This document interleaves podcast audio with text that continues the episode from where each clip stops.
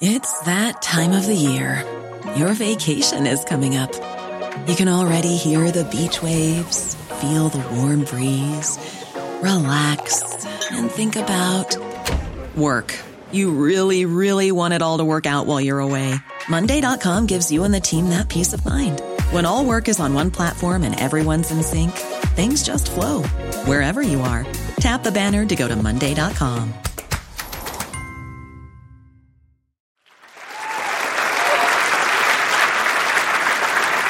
of Americans who have tried at least uh, one dating app has now passed 40 million people, and that is a lot, especially for a phenomenon that really didn't exist 25 years ago. And how has this been for the state of romance? Has it been good because the algorithms are better than humans at matching up people who are compatible, or has it been bad? Because having so much choice among potential partners, potentially millions, can turn courtship into something of a commodities business. Well, the arguments go in both of those directions and in plenty others preside, which make us think it has the makings of a good debate. So let's have it.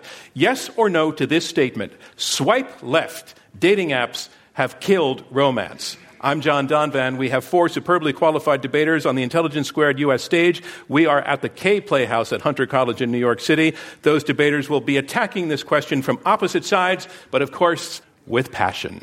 First, though, we're going to have a conversation with someone whose perspective on love in these times we live in will help us set the table for the debate to come. Daniel Jones is editor of the New York Times Modern Love column. He has personally read more than 80,000 first person accounts of people struggling to make that connection that we call romance. That makes him the expert we need to bring us up to speed on love in the time of Tinder. Please welcome Daniel Jones.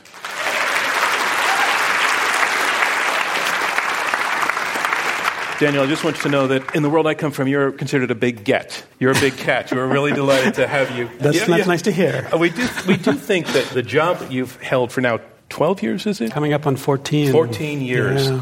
Editing the Modern Love column has really given you an insight into the mating habits and aspirations and dreams and despair of, of more Americans than anybody's ever seen uh-huh. before. What have been the big evolutions from the time you began to the time that we're in now? More than anything, I see this infusion of technology into relationships as changing whether it's online dating apps, communicating through texting, in a lot of cases, uh, hiding behind technology. We're always trying to make love easier. And it's true with everything. But with love, we feel like it should be something we can get better at, we can solve. We bring science to it and we bring technology to it. What I like about love is that none of that ever seems to work. There's something that you wrote in the book. And your book, by the way, is called Love Illuminated uh, Exploring Life's Most Mystifying Subject. I loved it. I wasn't sure I was going to like it. I'll do this on the phone. I really love this book because you had, first of all, all those pieces are really well Thanks, written, John. but your nice writing is fantastic. But um, you mentioned that love is for the sucker in us, not the skeptic. Yeah. What's that getting at? It means that you have to suspend disbelief. I mean, this idea that you um, will fall in love with someone who is meant for you and that you will spend 50, 60, 70 years together and be satisfied by that one person, that takes a lot of nerve and a lot of faith. And, you know, I wrote that line in a chapter that's about people falling for catfishing and for cons yeah. and how easy that is to happen. Like it's so easy to judge people who fall deeply for the fake person online, but that's what you have to do. yeah. You have yeah. to be open to that. And if you aren't open to falling for the fake person online, then you really aren't open to love in a way. So we're like, all suckers, you're saying? If we're, we're all suckers for love. no, love. we aren't. I mean, some people aren't suckers, and that makes it harder for them to open up to somebody. How else has working on this column, how else has it changed you? I feel like the question that we ask ourselves with love and relationships is how happy do I have a right to be? Because mm-hmm. everyone's trying to determine if this person is right for them. Am I happy enough with this person? And then in long term marriage, this isn't working for me anymore, but is it worth getting rid of? And the question that's sort of circling in everyone's mind, it's an impossible question to answer. People end up answering it, but what is happiness? What does it consist of? And how much of that do I have a right to? Mm-hmm. Is this marriage enough for me? We need to start thinking about having a family. Is this the person I want to do it with? Do I feel good enough with this person? I've come to admire people through the column, the people who repeatedly open themselves up to love after they've been sort of crushed. Yeah. Everyone gets crushed, you know, at some point. The heart wants what it wants but the brain is the thing that's telling us don't do that stupid thing. Uh-huh. Are there people who can talk themselves out of romance because their brain is telling them it's a bad idea and their lives become ruined as a result? Uh, the opposite mm. as well. Are people following their hearts and they do incredibly stupid things? people definitely meet, do incredibly stupid things yeah. um, following their hearts. I'm not sure I've ever been asked that question in that way before. I think people are terrified. To be vulnerable with someone is what love requires, but that's the hardest thing.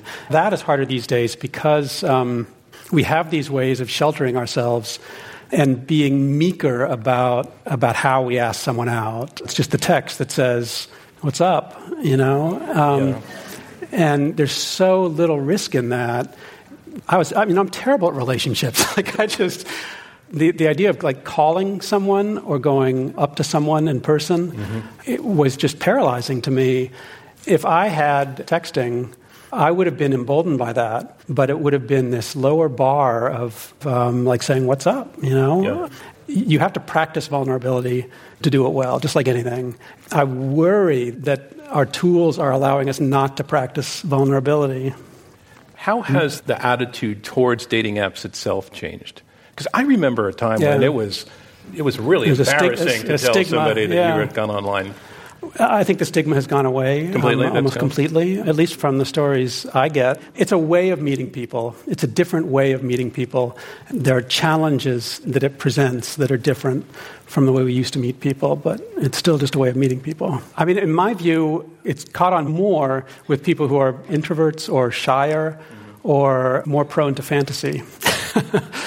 I mean, one difference I've noticed in meeting people in person or meeting people online people online tend to fantasize more in terms of what this relationship is going to be and how great this person is going to be for you because those fantasies can't be torn down in the moment. It's a little bit like the difference between shopping online or shopping in a brick and mortar store where you know if I go into a store and I'm like oh those jeans are just so great and I'm going to look so great in those jeans and then you put them on and you stand in the, in the mirror that shows you from every angle, and you're like, oh, God, it just, it doesn't work. And your ability to fantasize was sort of cut short because you were in person and you did it. Online, um, if you meet someone in person in a bar, either they don't give you the time of day, in which case your fantasy is dispelled, or you sense there's no chemistry. Uh, you know, smell is important in falling in love, and online, there's no smell. Yeah. Yeah. It's, it's not that a bad smell is off putting, it's that the smells need to mingle in a way that works. I had no know? idea. That's yeah. working below the conscious Helen level. Fisher will tell you. Yeah. yeah. I said at the beginning that having Daniel Jones was really a catch. You are a catch, and you've helped set up this conversation spectacularly well. The book, again, Love Illuminated, and the column Modern Love. I want to thank you so much for taking the time and for helping us set Thanks, the table John. this way. Ladies and yeah. Daniel Jones. Thanks. My pleasure. Our motion is swipe left, dating apps have killed romance. Let's meet our debaters. Please welcome Eric Klinenberg. Hi, Eric. Welcome to Intelligence Squared. Um, you are a professor at New York University. You're co author of the bestseller Modern Romance. Your field is sociology, and that's a field that has been looking at mating rituals for as long as anyone can really remember. How have these apps changed sociology? So far, they haven't really changed sociology, but it is inevitable that they're going to, and there's a very simple reason for that. The things we do on apps are recorded by the companies that make them, and we can turn that into data that we discover all kinds of things about our secrets, the things we do. And, and, I should actually say that is just one of the many unromantic things about dating apps. Um, our intimate life is their data. You can't slip it in there. Eric Klinenberg. Trying to slip one by us. And Eric's partner is, ladies and gentlemen, please welcome Manoush Zomorodi. Hi, Manoush. You host the uh, Note to Self podcast that's known as the Tech Show about being human. Your recent book, Bored and Brilliant, also makes another fascinating breakthrough argument that is based on new research. You have found, you report, that we come up with some of our best and most creative thinking during periods when we are off of social media and just spacing out because that's when our minds get busy, you say, in interesting and creative ways. So, given that, is the advice that you would give your opponents if they want to win this debate that they should just space out now and then? Yeah, I would say if they have not ignited the default mode in their brain and allowed their minds to wander towards brilliance, it's a little late. So. but that doesn't mean they haven't done that already. Ladies and gentlemen, the team arguing for the motion. And now let's meet those opponents arguing against the motion. Swipe left, dating apps have killed romance. Please welcome Helen Fisher. Helen, we are delighted to have you on the stage. You've been to many debates as a member of the audience. It's great to have you up here. You are a biological anthropologist. Uh, you are the chief scientific advisor to Match.com, also a breakthrough thinker. Notably, your own work applying hard science to the study of love and romance with your fascinating insight that chemicals uh, like dopamine and serotonin in our brains have a lot to do with who's going to match up well with whom. That's what your book, Anatomy of Love, is all about, which raises the question are we stuck with the chemistry that we're born with? We're not puppets on a string of DNA, that is for sure. We've evolved a huge cerebral cortex with which we make decisions. It's amazing we don't do it better, but we do. Although we are flexible, we have personalities that are based in biology, and we're naturally drawn to some people rather than others. So people are correct when they say we have chemistry. Oh, lovely line. Ladies and gentlemen, Helen Fisher.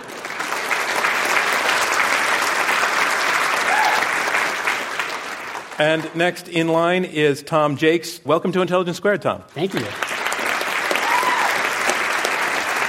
Tom, you are uh, Vice President of Engineering at OKCupid. That is a leading date site for anybody who might not know that. It boasts more than 3.5 million users. You, Tom, got your degree in computer science from Carnegie Mellon. And that makes you the numbers guy on the stage tonight more than anybody else. So, being good with numbers, can you please settle the most important mathematical question to have burdened sages and songwriters for generations? Is one the loneliest number? so, I think one certainly you know, is a lonely number, but like all questions, the context matters. If we're talking about the number of relationships in the world, then zero is the loneliest number because it means that everybody's alone. Oh. If you have. if you have one, but you know you might have access to a dating app like OkCupid, you can quickly turn that into two. Okay. Also getting ahead of yourself. Ladies and gentlemen, Tom Jacques. Here they are, our four debaters, ready to get started when Intelligence Squared US continues. We'll be right back.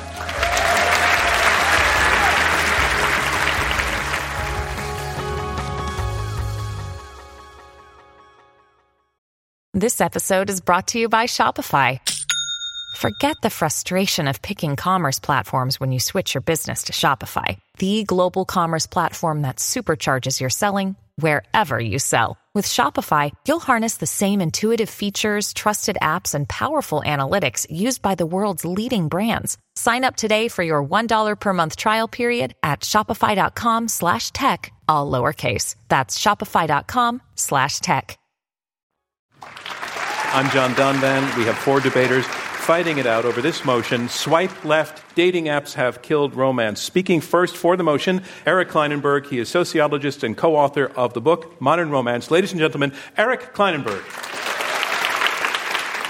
Thank you very much. You heard I'm a sociologist. Let's start tonight by getting to know each other a little bit. So let me just ask how many people in this room can you clap, please, if you have never done online dating, if you've never used an online? National Public Radio crowd here tonight. Um, and can you also uh, clap loudly if you have used a dating app? All right. We have a, people, we have a future. I have studied the data that come from dating companies, and I can tell you that it's true millions of people are using dating apps, but we are here not to talk about the numbers so much as to talk about the experience. The experiences of people who use dating apps are anything but romantic. Our question is not, are dating apps popular? They are. We concede that. It's whether dating apps are bad for romance. What is romance?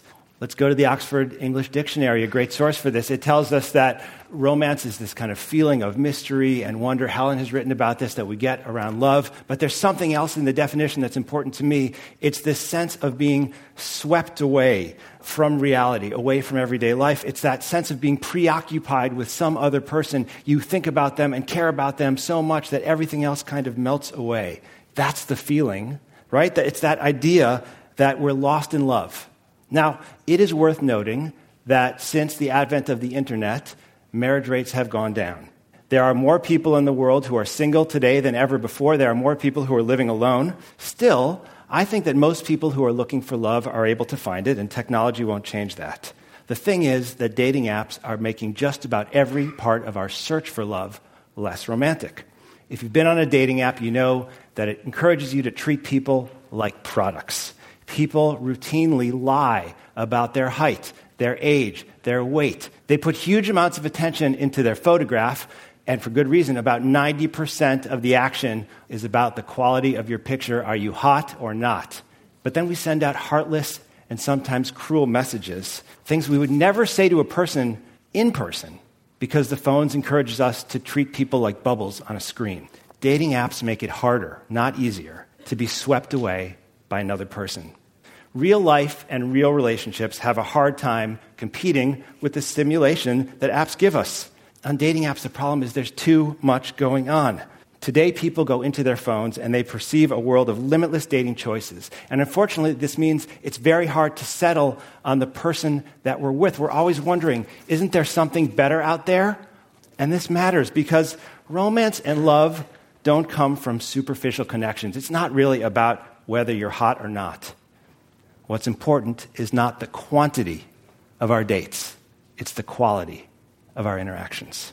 And the main reason that you should vote for the motion tonight is because apps and the phone culture that they're part of have made spending quality time with another human being a very hard thing to do. Thank you. Thank you, Eric Klinenberg. Our motion again Swipe left, dating apps have killed romance. And here to make his opening statement against the motion, Tom Jacques, Vice President of Engineering at OKCupid. Ladies and gentlemen, Tom Jacques. Being a programmer, I'm more likely to talk to a computer than another human being. Uh, I love to travel, love candlelit dinners, long walks on the beach, and writing algorithms. the data actually shows dating apps are creating romance. There's been a steady increase in the percent of couples that are using dating apps to get together. This is especially true for people who were marginalized before the handicapped, the LGBTQI community, and people over the age of 55. A number of studies estimate that over 40% of relationships today come from meeting on a dating app, and over 70% of LGBTQI relationships do. A recent study called The Strength of Absent Ties that got global attention in 2017 say that we're actually seeing an unprecedented rise in the number of interracial marriages. And this sharp rise in interracial marriages correlates exactly to moments when popular dating apps were released. Things like Match.com, OKCupid, and Yup, Tinder. This is what dating apps do. They break down barriers and allow you to connect, form relationships, get married to people who you might otherwise never have the chance to meet. What isn't romantic about that? Studies have shown that married couples who met online report higher marital satisfaction and have a lower rate of breaking up than couples who met offline. And you might be thinking, all right, so what? Anybody can cite a study that makes them look good, right? Well, let's talk about something that you can't fake more data. the CDC happens to track marriage and divorce rates. Don't ask me why the CDC thinks that marriage is a disease. Don't, don't know the answer to that one, but they've got the numbers. According to them, marriage has been steadily declining in the United States since the 80s. This trend only began to change in 2009, where it started to bottom out, and it's actually started to rise again. If you take a look at divorces, and specifically the rate of divorces per marriage, that trend also reversed in 2010. It's actually come back down to one of the lowest points in the last 20 years. If dating apps have killed romance, where's the body? I looked I looked everywhere, I couldn't find one. Qualitatively, people don't think that dating apps are killing romance. Pew Research surveyed 55% of people who don't use dating apps think that they're good. Of people who do use them, 80% think that they're a good way to meet people. Quantitatively, people are still forming relationships and getting together. Again, over 40% of relationships today and over a third of marriages due to dating apps. If this stuff didn't work, I wouldn't have a job. dating apps aren't killing romance, they're making romance possible. Thank you, Tom Jacques. We are halfway through the opening round of this Intelligence Squared U.S. debate. I'm John Donvan. We have four debaters fighting it out over this motion swipe left dating apps have killed romance. In support of the motion, here is Manoush Zomorodi, host of WNYC's Note to Self podcast, author of Bored and Brilliant. Ladies and gentlemen, Manoush Zomorodi.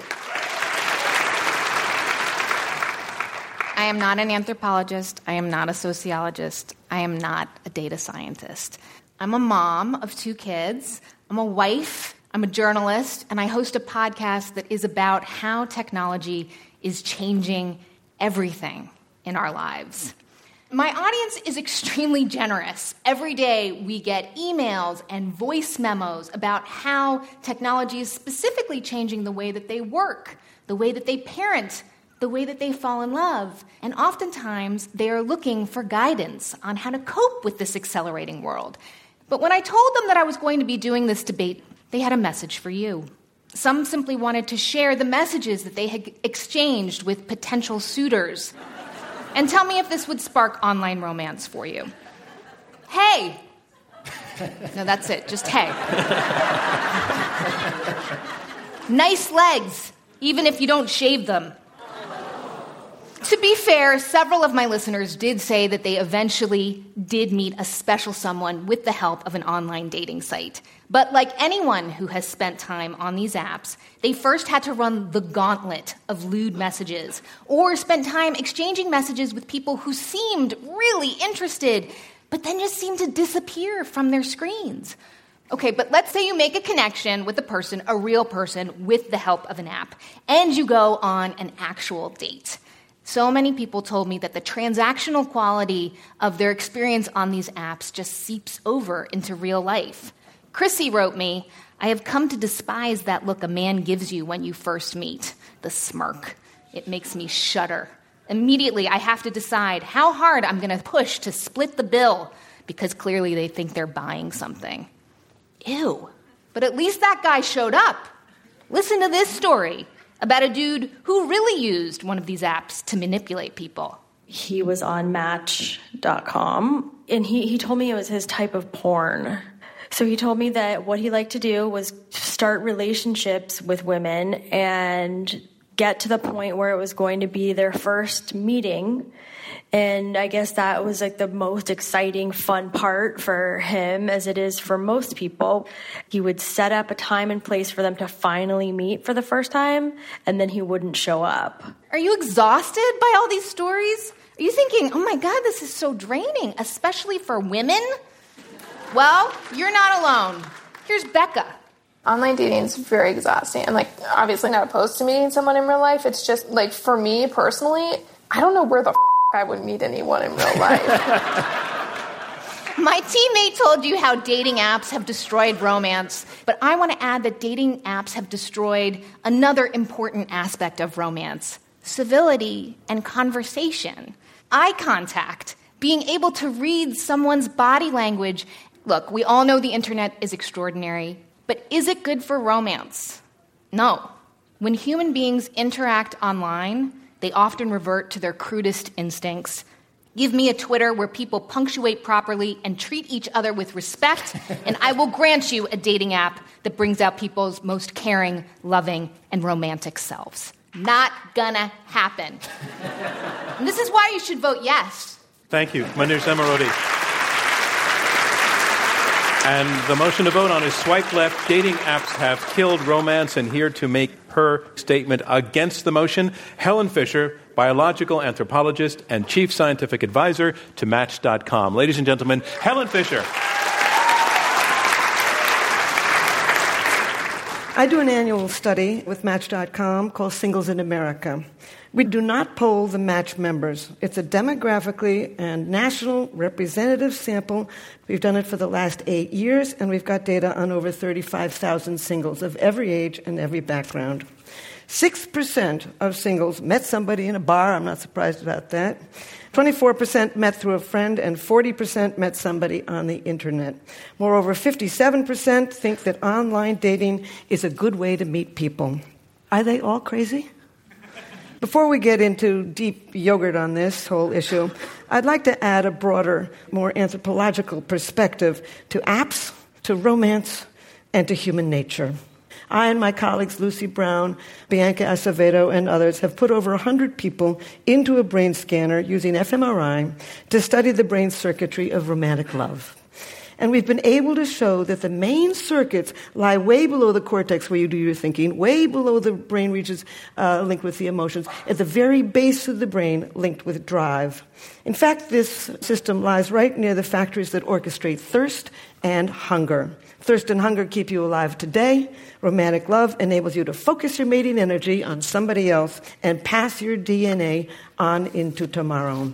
This is a survival mechanism, and it will not die whether you swipe left or right on Tinder.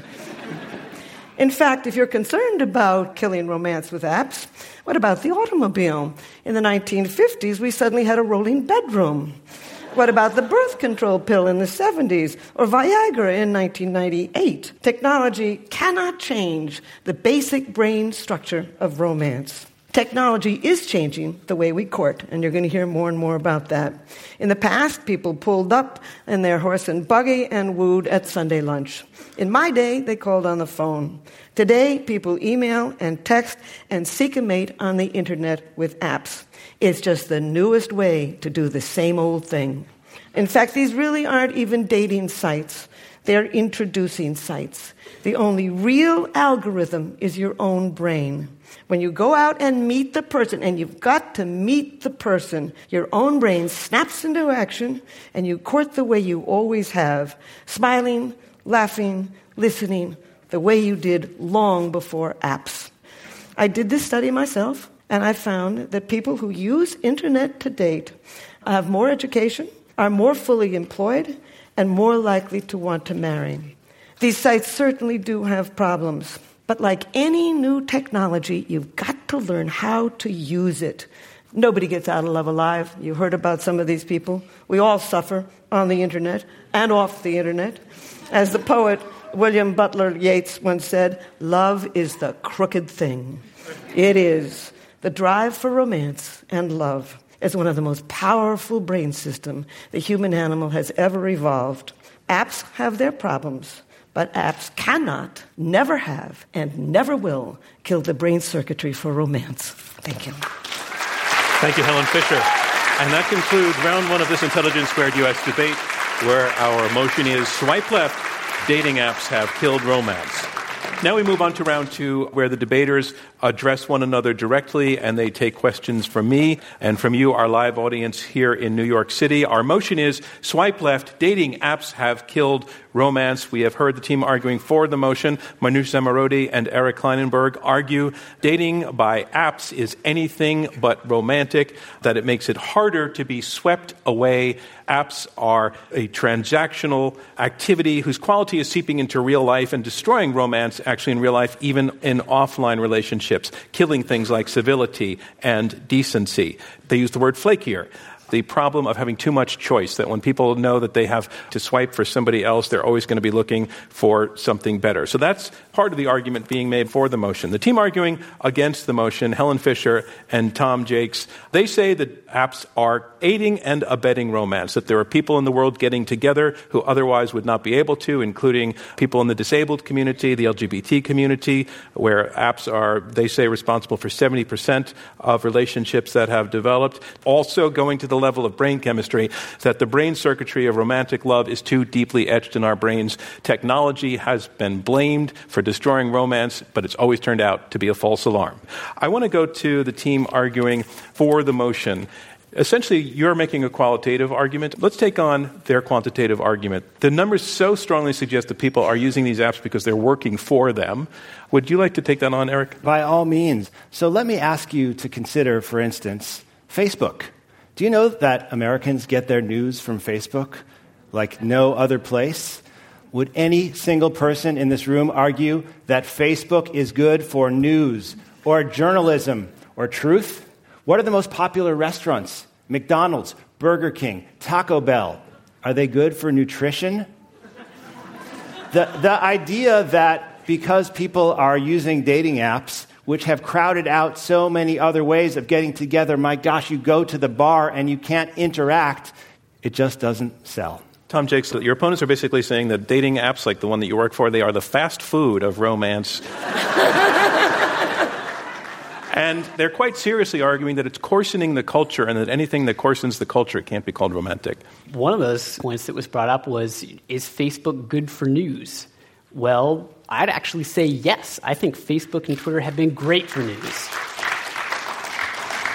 Dating apps expand your options of meeting people who you're actually going to talk with and connect with and get to know. Manoush, um, embedded in that response is also the argument that team is making that people who normally would not have the opportunity to meet are meeting. And if romance is sparking in those situations in places it wouldn't before, then that supports their argument. What's your opinion? Using this word romance as a journalist who doesn't believe that Facebook is good for news, and in fact, it is destroying what has been held true um, in how we disseminate information.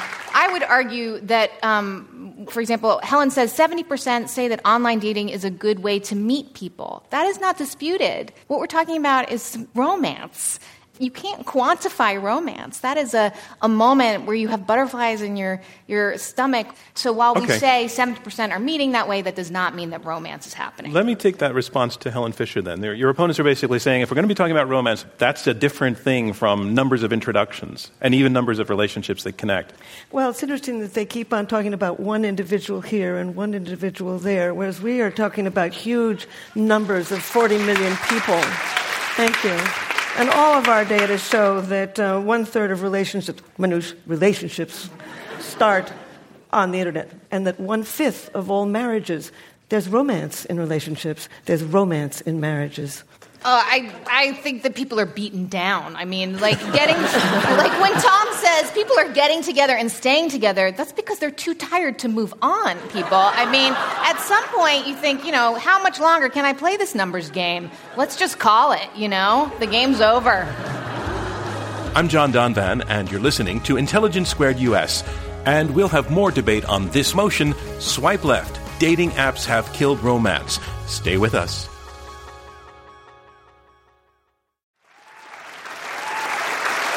I'm John Donvan. I'm the host and moderator of Intelligence Squared US, where our motion is Swipe Left Dating Apps Have Killed Romance.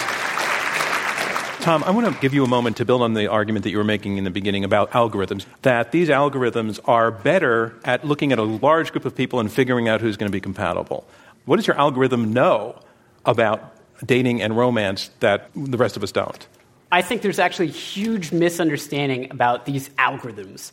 What does hair color have to do with your soulmate? But we don't look at things like hair color or eye color or height or weight. We look at practical behavioral measurements. If you go to a bar, the people that you see are the people in the bar with you. When you go online, you see people who are online with you too. Those are the people who we promote, the people who you're going to have the best chance of having a good, positive interaction with. I want to let Manoush take that on. I had the pleasure the other night of sitting on the couch with a single uh, female relative who was like, You want to see what it's like? I'll show you what it's like. And we got on Bumble. And it was like, That's weird the way his ear is. No, gone oh, I don't know, his smile's weird. Goodbye. Nobody is looking at whether they like interacting or anything like that. In fact, she told me that she had gotten more matches or whatever they call it on Bumble when she had nothing written in her profile. It was based on her looking but, super but, cute. But you're doing a pivot, very smart. Thank but, you. But, but I'd like you to pivot back to the point that he made about the algorithm actually being good at matching people but, up. But can we just go back to the thing that Helen said, which I think is kind of brilliant, but there's something a little off about it. It's that your brain is the best algorithm. People, your brain is not an algorithm. And I think we make a mistake in thinking that we can game this, that we can get this right quantitatively, that there's a model, because you don't really know until you're with that other person whether you have a spark. The way to get at what is really distinctive and human and special about another person is to spend time with them. Go on a second date. You're not disputing the value of subsequent dates, and you're not responding no, but, to the but, question but, of whether the algorithm is better than we are. But I am, because what I'm saying, and Manoush is saying this also, we are actually filtering in a very different way, which has to do with images. But is this good for romance? Right. Is this good for romance? we don't romance? think so. Okay, I want to go to audience questions in just a moment, but I want to let Helen respond, if you would like to, to what was just said. Oh, very briefly, yeah. that these are not dating sites, they are introducing sites. One of the fastest growing one is called Our Time. It's for people over 50. I can't stand in a bar and wait for people to fill, walk by. I, it's not going to happen to me. okay, let's go to some questions. Hi, my Hi. name is Meredith. Hi. I find that I'm a very bad judge of people that I'm in potential romantic relationships with because I self rationalize as soon as I'm attracted to people and I just want to have sex with them, and then I end up getting in a relationship with them by mistake. How would you respond to that? Perhaps meeting somebody on an app is better because you don't actually get to like smell them and stuff. Thank you for that question. For, for this side, right? Okay, so can I share? Maybe it's familiar. Um, a friend told me the story last night that she thought that she'd met some guy that she was really into on OKCupid, and actually they decided to have sex, and they went out for brunch the next morning, and she's thinking he smells right, all those things, right? And she goes home and she gets on her laptop and she looks on her laptop and she says, "Oh, wait, this is not my OKCupid account." Oh, it's it's Wayne's OKCupid account. And while we ha- were having sex, I went into the bathroom and he got on OKCupid and set up another date with someone. And then she also saw all the messages that he had sent to other guys saying that she was so easy and what a great time he was having. I see I where mean, that's going. Let's let, the, let, your, let your opponents respond to some of that. Tom Jacques. What Manoush has been talking about again and again is truly bad behavior. People behaving very poorly. Uh, but you know, when you have millions of people using these dating apps to get together, there's a very deep barrel, and you can pull out some really nasty stories from the bottom. But that doesn't mean that the typical experience isn't a good one. Can I, okay, can, I, very quick response. Yeah, just uh, another quick uh, sociological survey. People here who've been online dating, can you uh, applaud women, especially if you've been dating online? When Manoush tells stories about these kinds of experiences and messages, will you clap if they ring a bell? Hi, I'm Amelia. I'm from Colorado. Um, so, how is it less romantic intrinsically to meet with somebody who you already know is attracted to you? Because of the app. Yes, through an uh, app. So, again, I can just say from doing interviews with people all over the world that when people connect face to face, most of the time it's a miss. And it's hard to know who you're going to be attracted to in real life, in part because the pictures that we put up of ourselves don't really tell the real truth about us. I mean, if there's anything, don't believe what you see and read. Wait until you meet the person, because the truth is, most of the time, you're not getting what you expect. Helen? I would just answer the question directly and say that the data show that when you know that somebody is in love with you, it makes you like them more. Hmm. That seems uh, quite intuitive. What's your name? Tiffany. Thanks. So my question is is how would you say that there's romance when there's all of these people that are constantly being disappointed because there's so much quantity? So how would you say that that's romantic? And it's basically the same argument your opponents are making. They're looking at many, many incidents of nasty behavior and they're saying that's not romantic, therefore they win. Well, what about the people who don't have any other options? The people who are scared to go out, maybe they're not openly gay, and this is a mechanism where they can use these apps to actually meet people uh, that they don't otherwise have, right? Now, that doesn't mean that your point isn't a valid one, right? Like, there's a lot of attention. But, you know, what happens if you go outside to the bar? You're going to meet tons of people anyway. Like, one of the main complaints that women have when they go out is that people are hitting on them, giving them unwanted attention, and they don't have you know, the power, the mechanisms to just make those people go away. Well, guess what? Dating apps let you just swipe those problems away. I'm sorry, Helen, did you want to jump oh, on that? I just wanted to wonder why you thought the nastiness was just on apps. I mean, all you got to do is read fiction. There you go. So uh, we have a question from YouTube, and this is for the 14. If the dating apps are killing romance by promoting superficial judgments, for example, swipe left, right, based on a picture, how's that different from eating in real life? We do not generally approach people who are unattractive to us. Should I? An- Manoush. All right. Total confession. When I first met my now husband, I just, like, he didn't do anything for me, like, at all. It was a work situation, and then we ended up talking, and then he was really funny, and then he had the weird smell thing, like Meredith was talking about, like, he smelled right. And we never would have been matched by a dating site. We argue about religion constantly. But we have two beautiful children, and most of the time we're really into each other. So I just think that there's something to be said that we're talking about an industry that is $2.7 billion a year, right? So it, it, makes sense that it wants you to think like there's amazing people on there and they're, they're gorgeous and they're just like me, or, or they're different, but we're compatible anyway look around. One woman told me that her son made a match and she was so happy, but the irony was that the woman worked in the same building as him. So if they had just looked up from their phones, maybe they would have seen each other. I'd like to let the other side respond to that. So, I mean, I actually think that your point right there is a fantastic one for dating apps. These people were in the same building and they never met until they used a dating app.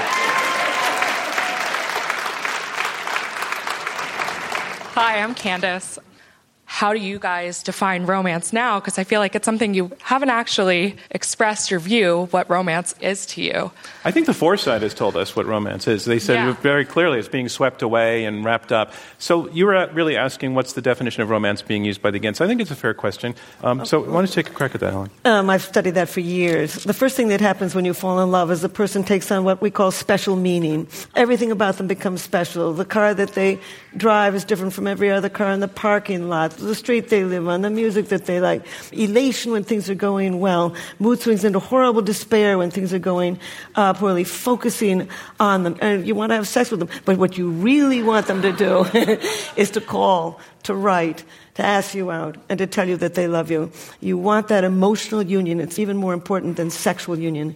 And the obsessive thinking. Before we put people in the brain scanners, the one most important question that I would ask them is, what percentage of the day and night do you think about this person? And they would say, I never stop thinking about her. I never. That is romantic love. These days, forget the flowers. Just leave your cell phone in your pocket and you'll do a lot better on a first date. But uh, anyway, it's a very distinct characteristic of romantic love. Uh, we know what's happening in the brain. Times have changed. We've got something now which is called culture lag. Our definition of what romance is is changing faster than our understanding and our expectations. I can let the other side have one final word if you would like. No, I- that was lovely. I'm in love with Helen right now, actually. But like my, my, I don't think we're disagreeing about that. But I think it comes back to the motion, which is about how difficult dating apps are making it to get to that point that you have to deal with all the extremely unromantic behavior, whether it's rating people by what they look or dealing with extremely rude, racist, sexist comments. It's a tough. Uh, road to get to this wonderful thing that you're describing, but I think we disagree Well, let's, about then let me call it. That's the end of round two of this Intelligence Squared U.S. debate, where our motion is swipe left. Dating apps have killed romance. And now we move on to round three. Round three will be brief closing statements by each debater in turn.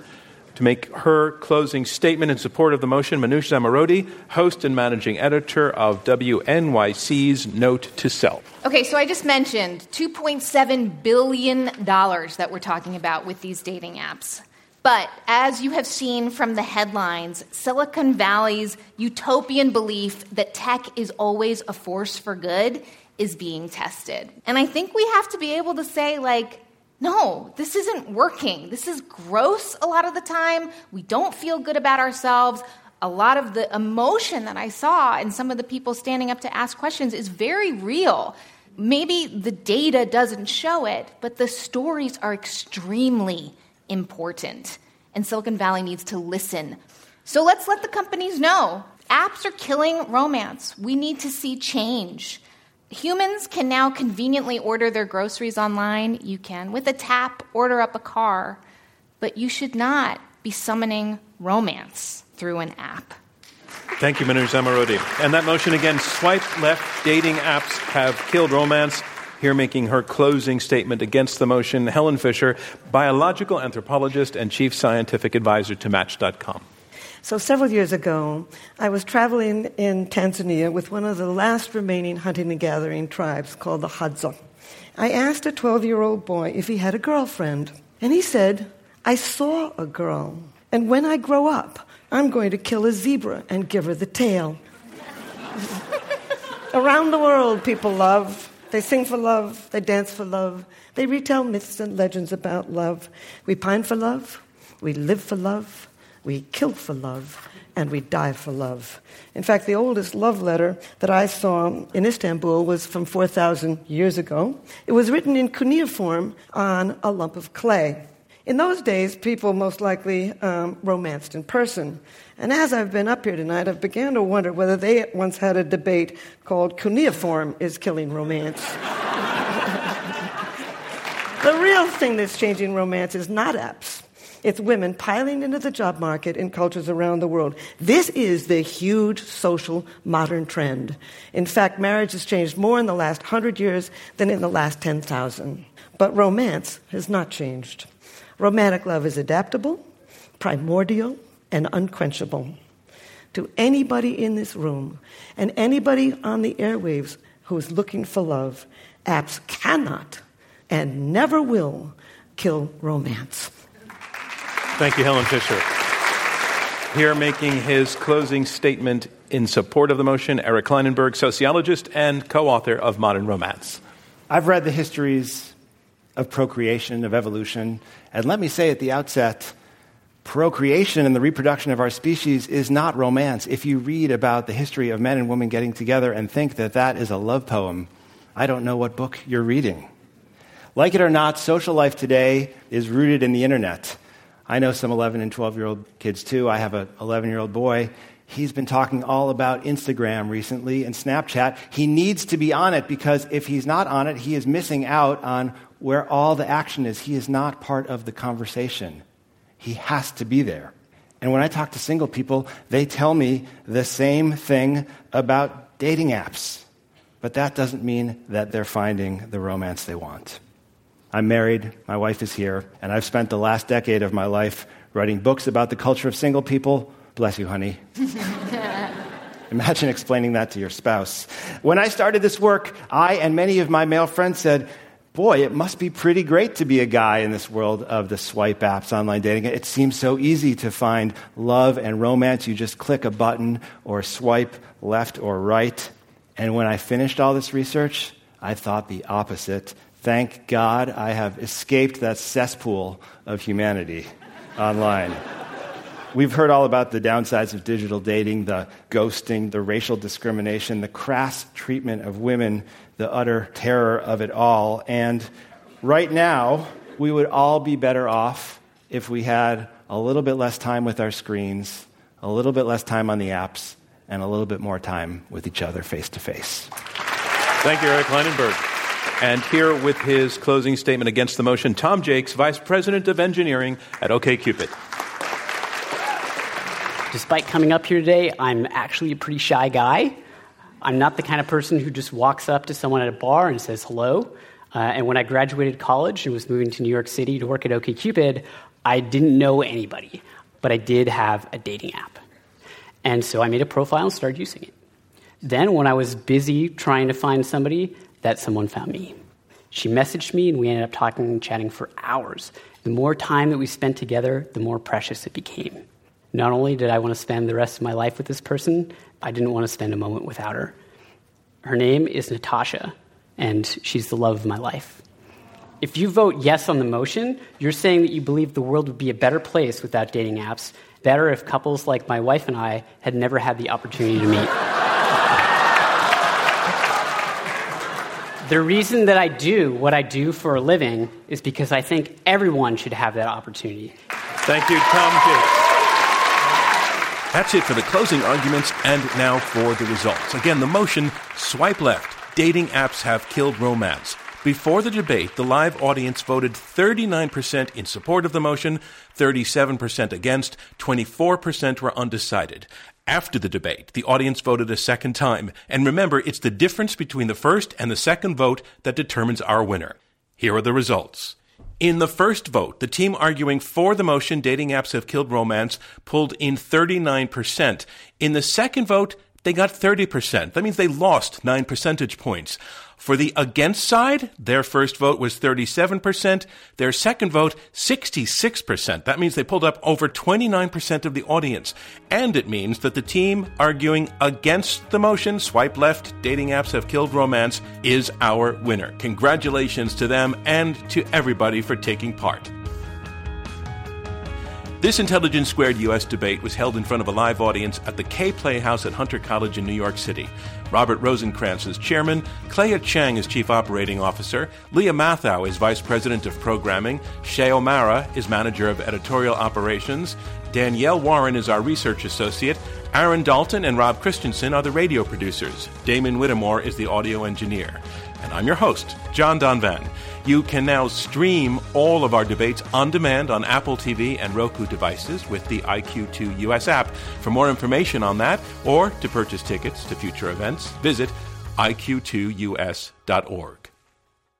These debates are made possible by generous contributions from listeners like you and with support from David A. Coulter, Robert Epstein, Christopher W. Johnson Charitable Trust, Ilona Nemeth and Alan Quasha, George L. Ohrstrom Jr. Foundation, Jerry Ohrstrom, Dr. Kelly Posner Gerstenhaber, the Rosenkranz Foundation, the Mortimer D. Sackler Foundation, Jennifer and Philippe Selendy, the Paul E. Singer Foundation, Edward Stern and Stephanie Ryan, and Emily and Antoine Van Agtmael. From Intelligence Squared US and from me, John Donvan, thanks to all of you.